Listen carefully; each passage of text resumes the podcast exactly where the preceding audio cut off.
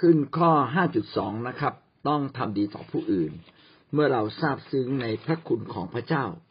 เราจะต้องแสดงออกด้วยการสรรเสริญและนมัสการพระเจ้าอย่างเต็มที่นะครับ และวันนี้เราขึ้นข้อ 5.2 ต้องทำดีต่อผู้อื่นนะครับ คนที่ทราบซึ้งต่อความดีของพระเจ้าจะไม่เก็บงำความดีของพระเจ้าไว้ แต่ตั้งใจจะทำความดี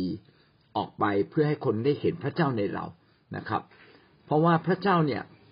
จะทำการดีกับเราโดยพระคุณ โดยพระคุณมาครับว่าพระเจ้าทำดีกับเราเนี่ย โดยไม่ได้คำนึงว่าเราเนี่ยเป็นอย่างไร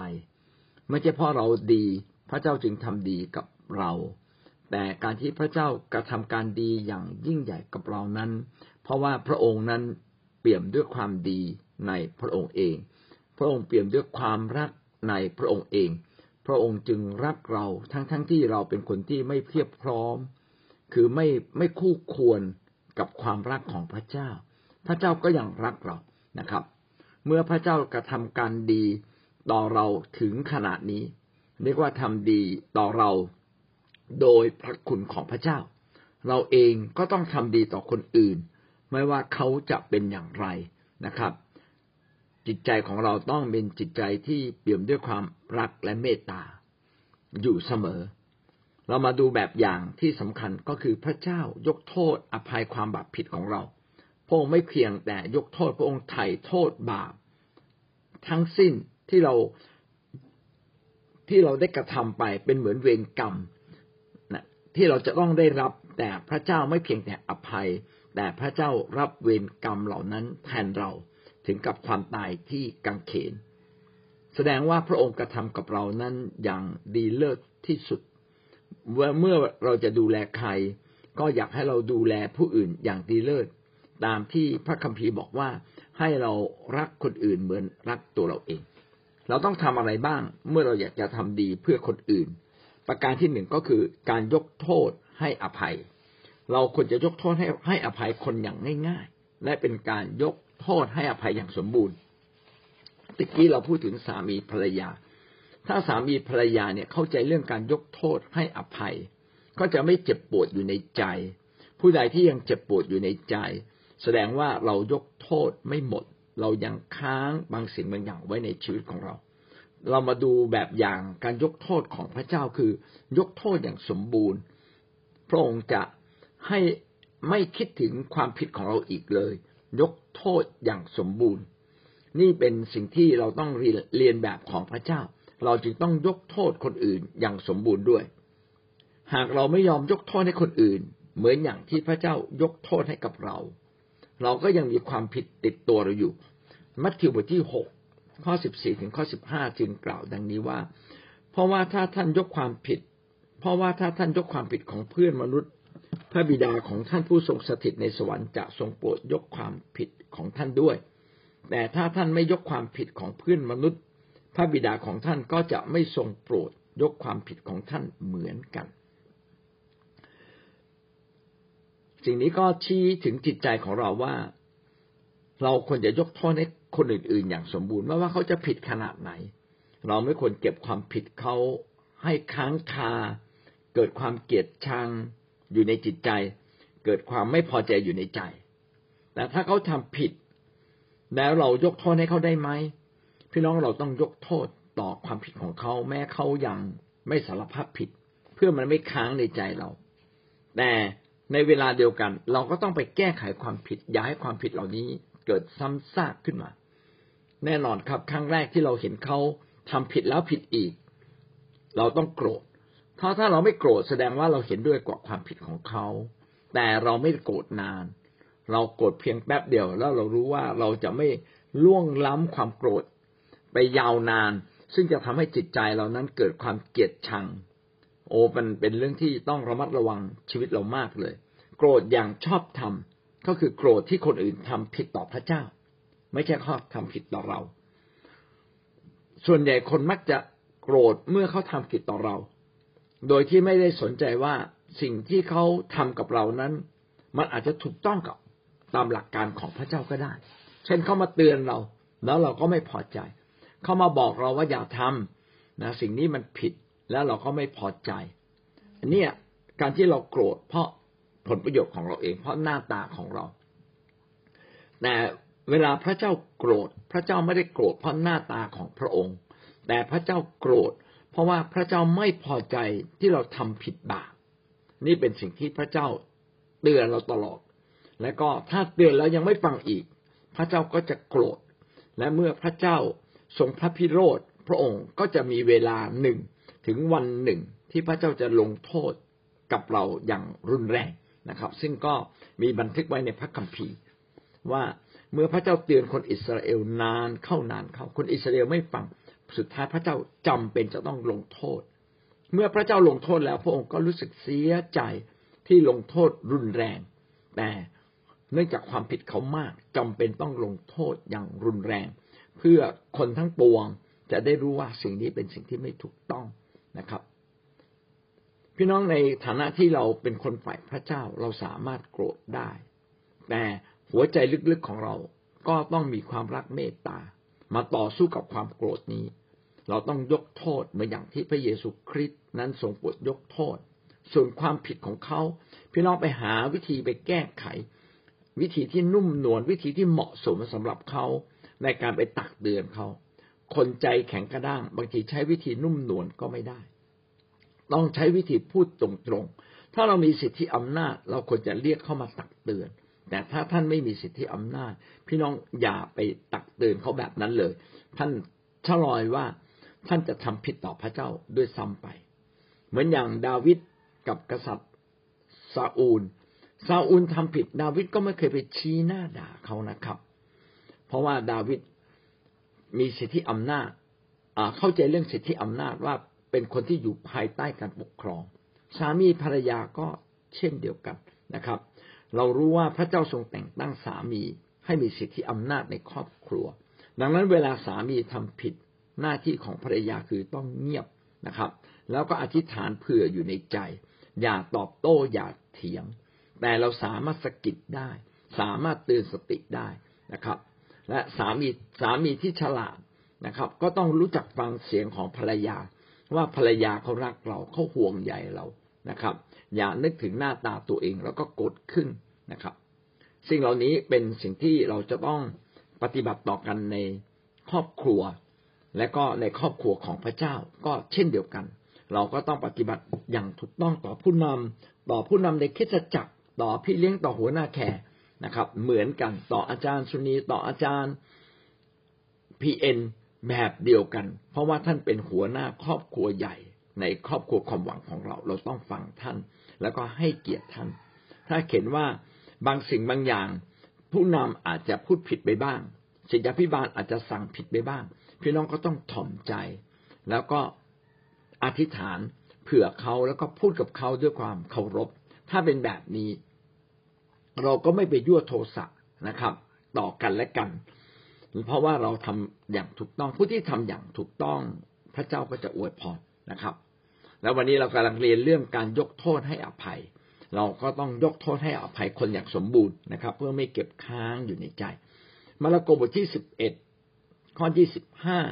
เมื่อท่านยืนอธิษฐานอยู่ ถ้าท่านมีเขตกับผู้หนึ่งผู้ใดจงยกโทษให้ผู้นั้นเสีย เพื่อพระบิดาของท่านผู้ทรงสถิตในสวรรค์จะโปรดยกความผิดของท่านด้วย ถ้าเราไม่ยกความผิดของผู้หนึ่งผู้ใด พระเจ้าก็จะไม่ทรงโปรดยกความผิดของเรา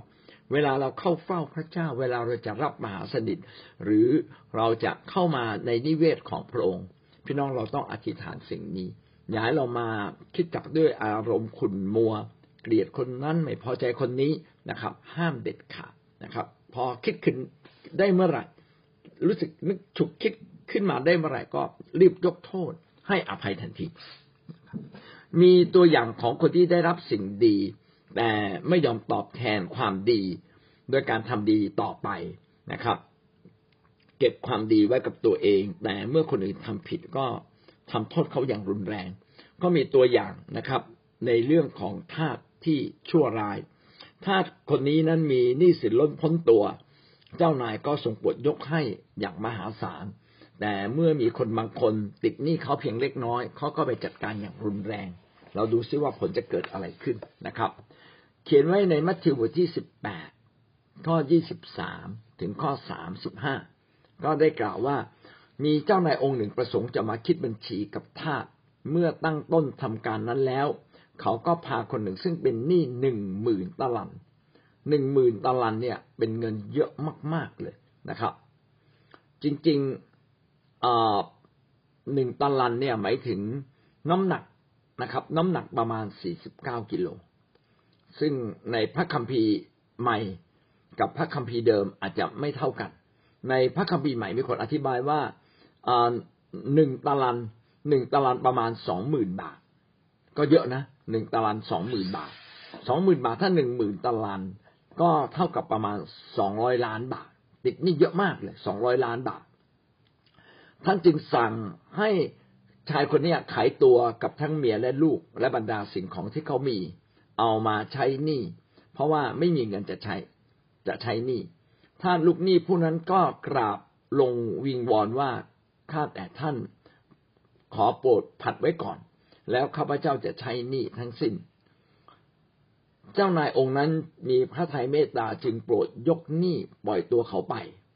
ก็คือ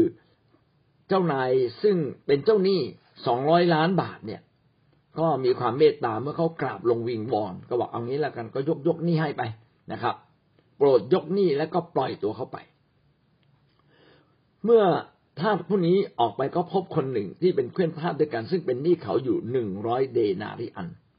หนึ่งร้อยเดนาริอัน เดนาริอันก็เท่ากับการทำงานหนึ่งวันทำงานหนึ่งวันปัจจุบันนี้ก็ประมาณสักสามร้อยห้าสิบาทสามร้อยห้าสิบาท เดือนหนึ่งก็คือประมาณหมื่นหนึ่งนะครับปรากฏว่าติดเขาเพียงแค่หนึ่งร้อยเดนาริอัน ก็ชายคนนี้ก็ไม่พอใจก็จับทาส แล้วมาบีบคอ จับทาสที่เป็นหนี้คนนี้มาบีบคอ บอกว่าจงใช้หนี้ให้ข้าเพื่อนทาสคนนั้นได้กลับลงวิงวอนว่าขอโปรดผัดไว้ก่อน และข้าพเจ้าจะใช้ให้พี่น้องสังเกตนะเป็นคำพูดเดียวกับคำพูดที่เขาพูดกับเจ้านายที่เขาเป็นเจ้านายที่เป็นเจ้าของหนี้สองร้อยล้าน พูดคำเดียวกันเลย ขอโปรดพัดไว้ก่อนข้าพเจ้าจะใช้ให้ แต่ว่า ทาสคนนี้นะครับ ซึ่งมีลูกหนี้หนึ่งร้อยเดนาริอัน บอกว่าเขาไม่ยอมจึงนำลูกทาสคนนี้ไปจำจองไว้จนกว่าจะใช้เงินนั้น ฝ่ายเพื่อนทาสเมื่อเห็นเหตุการณ์เช่นนั้นก็พากันสลดใจยิ่งนัก จึงนำเหตุการณ์ทั้งปวไปกราบทูลเจ้าองค์นั้น ท่านจึงทรงเรียกทาสนั้นมาสั่งว่า ไอ้ข้าชั่ว ไอ้ข้าชาติชั่วเราได้โปรดยกหนี้ให้เองหมด เพราะเองได้อ้อนวอนเรา องควรจะเมตตาเพื่อนทาสด้วยกัน เหมือนเราที่เมตตาเองไม่ใช่หรือ ข้อสามสิบสองถึงข้อสามสิบสามก็เป็นคำบัญชา ตักเตือนอย่างรุนแรงที่สุดนะครับ ของเจ้านายองค์นี้บอกว่าเจ้าเนี่ยเป็นข้าชาติชั่ว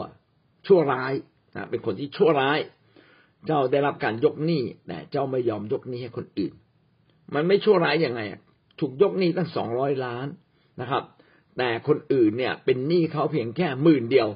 หนึ่งร้อยเดนาริอันนะครับไม่ถึงสิหนึ่งหนึ่งเดหนึ่งเดนาริอันเท่ากับสามร้อยห้าสิบบาทนะครับร้อยหนึ่งก็สามหมื่นห้าคนอื่นเขาติดเงินเขาแค่สามสี่หมื่นสามหมื่นห้าโอ้เอาเป็นเอาตายกับเขา แต่พอตัวเองติดหนี้สองร้อยล้านเขายกให้ โถเงินแค่นี้ทำไมไม่ผ่อนผันเขาบ้างนะครับ ยกให้เขาบ้าง หรือเก็บบางส่วนก็ยังดี ไม่มีใจเมตตาเลย ผลเกิดขึ้นคืออะไร แล้วเจ้านายองค์นั้นก็กริ้วจึงมอบคนนั้นไว้แก่ เจ้าหน้าที่ให้ทรมานจนกว่าจะใช้นี่หมด พระบิดาของเราผู้ทรงสถิตในสวรรค์จะทรงกระทำแก่ทุกคนอย่างนั้น ถ้าหากว่าท่านแต่ละคนไม่ยกโทษให้แก่พี่น้องของท่านด้วยใจกว้างขวาง ข้อสามสิบห้าเป็นข้อที่สรุปนะครับว่า ถ้าเราไม่ยอมยกหนี้ให้คนอื่นจะเกิดอะไรขึ้นนะครับ ก็จะต้องถูกลงโทษ เพราะหนี้ของเรา ข้อสามสิบสี่จึงบอกว่า มอบเขาให้ทรมานจนกว่าจะใช้หนี้หมด ก็มันจะหมดได้ยังไง ไปถูกทรมานแล้วจะไปทำอะไรได้ขณะปกติยังใช้หนี้ไม่ได้เลยถ้าอยู่ในความทุกข์เข็นยากลำบาก ก็ยิ่งจะใช้นี่ ยากเข้าไปอีก หน้าที่และการกระทำที่ดีที่สุดก็คือว่า เมื่อเราได้รับการยกโทษ ก็จงยกโทษให้คนอื่นด้วย แม้คนอื่นนะครับ ไม่ได้ยกโทษให้เรา เราก็ควรจะเป็นคนเริ่มต้น ยกโทษให้คนอื่น เหมือนอย่างที่พระเจ้าทรงเป็นผู้ที่เริ่มต้น ยกโทษให้กับเราก่อน ถ้าเราไม่ทำเช่นนี้ เราก็ต้องถูกนะลงโทษนะครับ ถูกทรมานนะถูกทิ้งอยู่ในที่ที่ ต้องขบเคี้ยวเคี้ยวฟัน นี่คือตัวอย่างที่ดีนะครับสำหรับการให้อภัย ตัวอย่างต่อไปคือเอลิชา เอลิชาเป็นผู้รับใช้พระเจ้า เขาทำดีโดยที่ไม่ต้องการสิ่งตอบแทน เพราะว่าเขาซาบซึ้งต่อความดีที่พระเจ้าทำกับเขา วันหนึ่ง เอลิชาสามารถ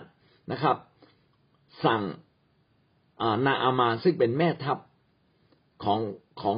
ของคนซีเรีย เขาเป็นแม่ทัพซึ่งเป็นโรคเรื้อนด้วย ก็มาหาเอลิชา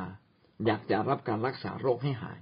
เอลิชาก็สั่งเขาไปจุ่มในแม่น้ำจอแดนนะครับเจ็ดครั้ง สุดท้ายเขาก็ไปนะครับ แรก ๆไม่ไป แต่สุดท้ายเขาไป ก็ปรากฏว่าหายขาดเลยนะครับ ผิวเหมือนเด็กนะครับ ดีขึ้นมาอย่างอัศจรรย์นาอามานก็เอาของมาขอบคุณเขาเอาของกำนัน แต่ว่าเอลิชาก็กลับไม่รับนะครับ จริง ๆ สมควรรับไหมเขาก็ไม่อยากรับ เพราะว่าอยากจะให้นาอามานทราบซึ้งในความรักของพระเจ้าว่า พระเจ้าทำเพื่ออยากให้เขานั้น ได้รู้จักกับพระองค์ได้ทราบซึ้ง และทำความดีเพื่อเพื่อพระองค์ต่อคนอื่น ๆ ไม่จำเป็นต้องทำความดีต่อเอลิชาก็ได้นะครับ เพราะว่าเอลิชารักษาเขาก็ไม่ใช่เป็นความสามารถของเอลิชา เป็นฤทธิ์เดชอำนาจจากพระเจ้าบันทึกไว้ในสองพงศ์กษัตริย์บทที่ห้าข้อสิบห้าถึงข้อสิบหกกล่าวว่า แล้วท่านจึงกลับมายังคนแห่งพระเจ้า ท่านก็คืออ่านาอามานนะครับ ก็กลับมาหาเอลิชาซึ่งเป็นคนแห่งพระเจ้า ทั้งตัวท่านและพักพวกของท่าน คือนาอามาเนี่ยมาทั้งพักพวกที่มากับนาอามานด้วย และนาอามานก็ยืนอยู่ข้างหน้าเอลิชาและ นาอามานก็กล่าวว่า ดูเถิดข้าพเจ้าทราบแล้วว่าไม่มีพระเจ้าทั่วไปในโลก นอกจากที่อิสราเอล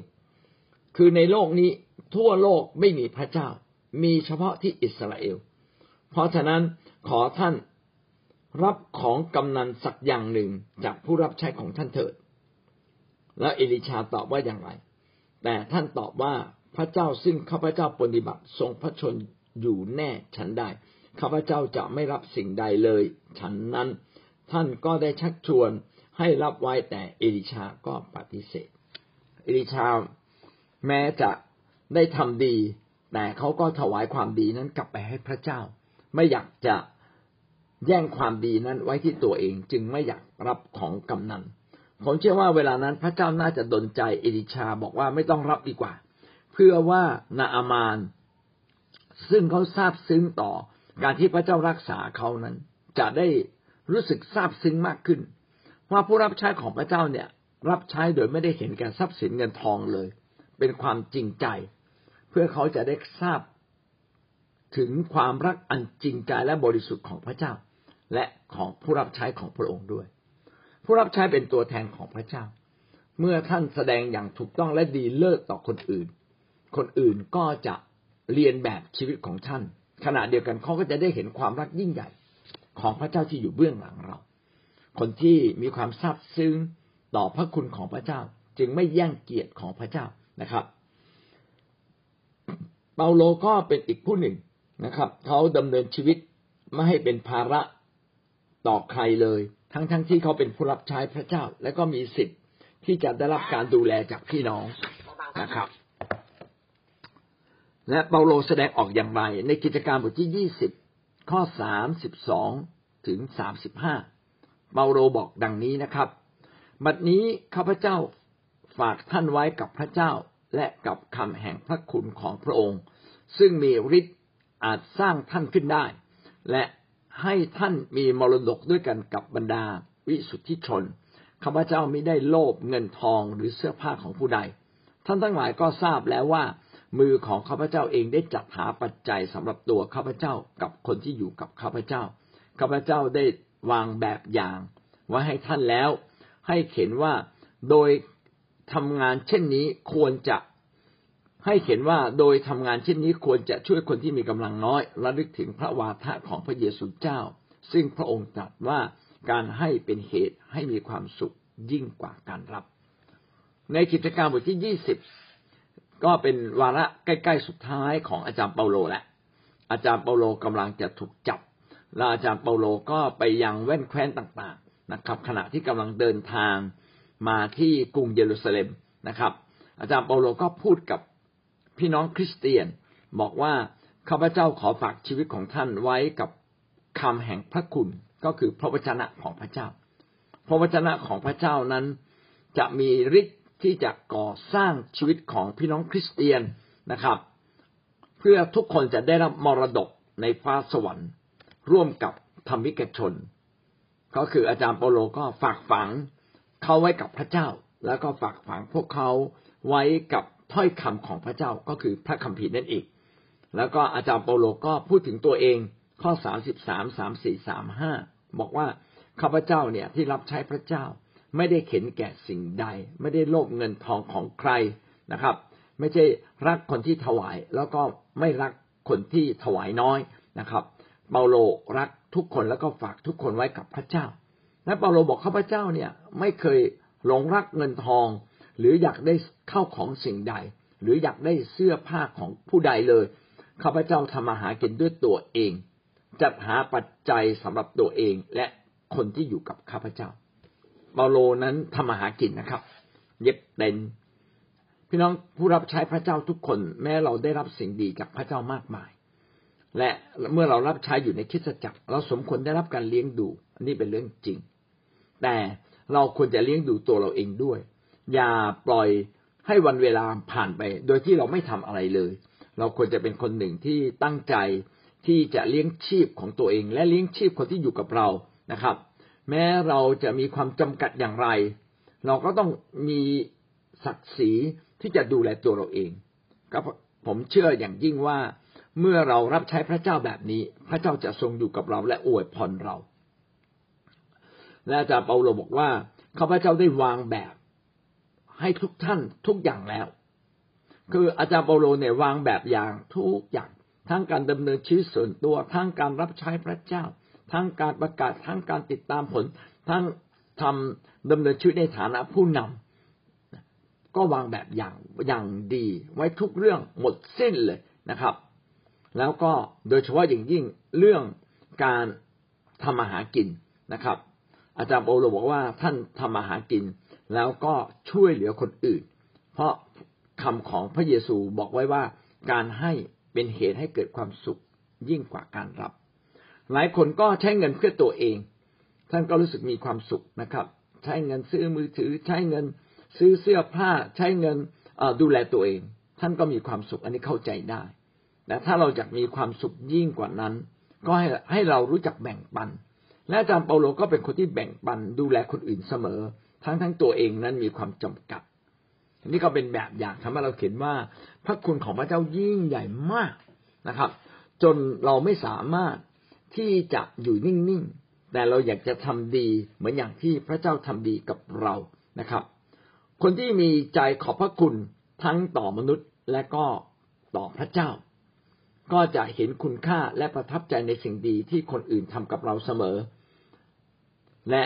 เราคนที่มีใจขอบคุณพระเจ้าก็จะเป็นคนหนึ่งที่จะเห็นคุณค่า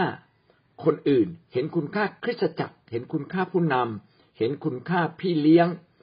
ที่อยู่รอบตัวเราเห็นคุณค่าหัวหน้าแขกถ้าเราเห็นคุณค่าคนอื่น ในความดีของคนอื่น เราก็เป็นคนที่มีคุณค่า แต่ถ้าเราไม่เห็นคุณค่าในความดีของคนอื่น พี่น้องก็เป็นคนที่ตาบอดตาใสนะครับ เป็นคนที่ใช้การไม่ได้เลยทีเดียว ดังนั้นชีวิตที่มีอยู่ทุกวันนี้เราจะต้องมีชีวิตในการทำดีเพื่อคนอื่นอย่างเป็นธรรมชาติ เราเป็นคริสเตียน เราต้องใช้ชีวิตคริสเตียนตลอดทั้งชีวิตของเราในการทำการดีเพื่อคนอื่น เพราะว่าเราได้รับพระคุณของพระเจ้ามากมาย และเราทำความดีเราไม่ได้เรียกร้องใครต้องทำความดีกับเราตอบ เขาจะทำดีกับเราก็ได้ ไม่ทำก็ได้นะทำก็ดีนะไม่ทำก็ยิ่งดี เพราะเราจะได้เข้มแข็งขึ้นในความรักของพระเจ้า ทั้งหมดนี้ก็คือเรื่องที่เราจะต้อง ทราบซึ้งต่อพระเจ้านะครับ เห็นคุณค่าของพระเจ้า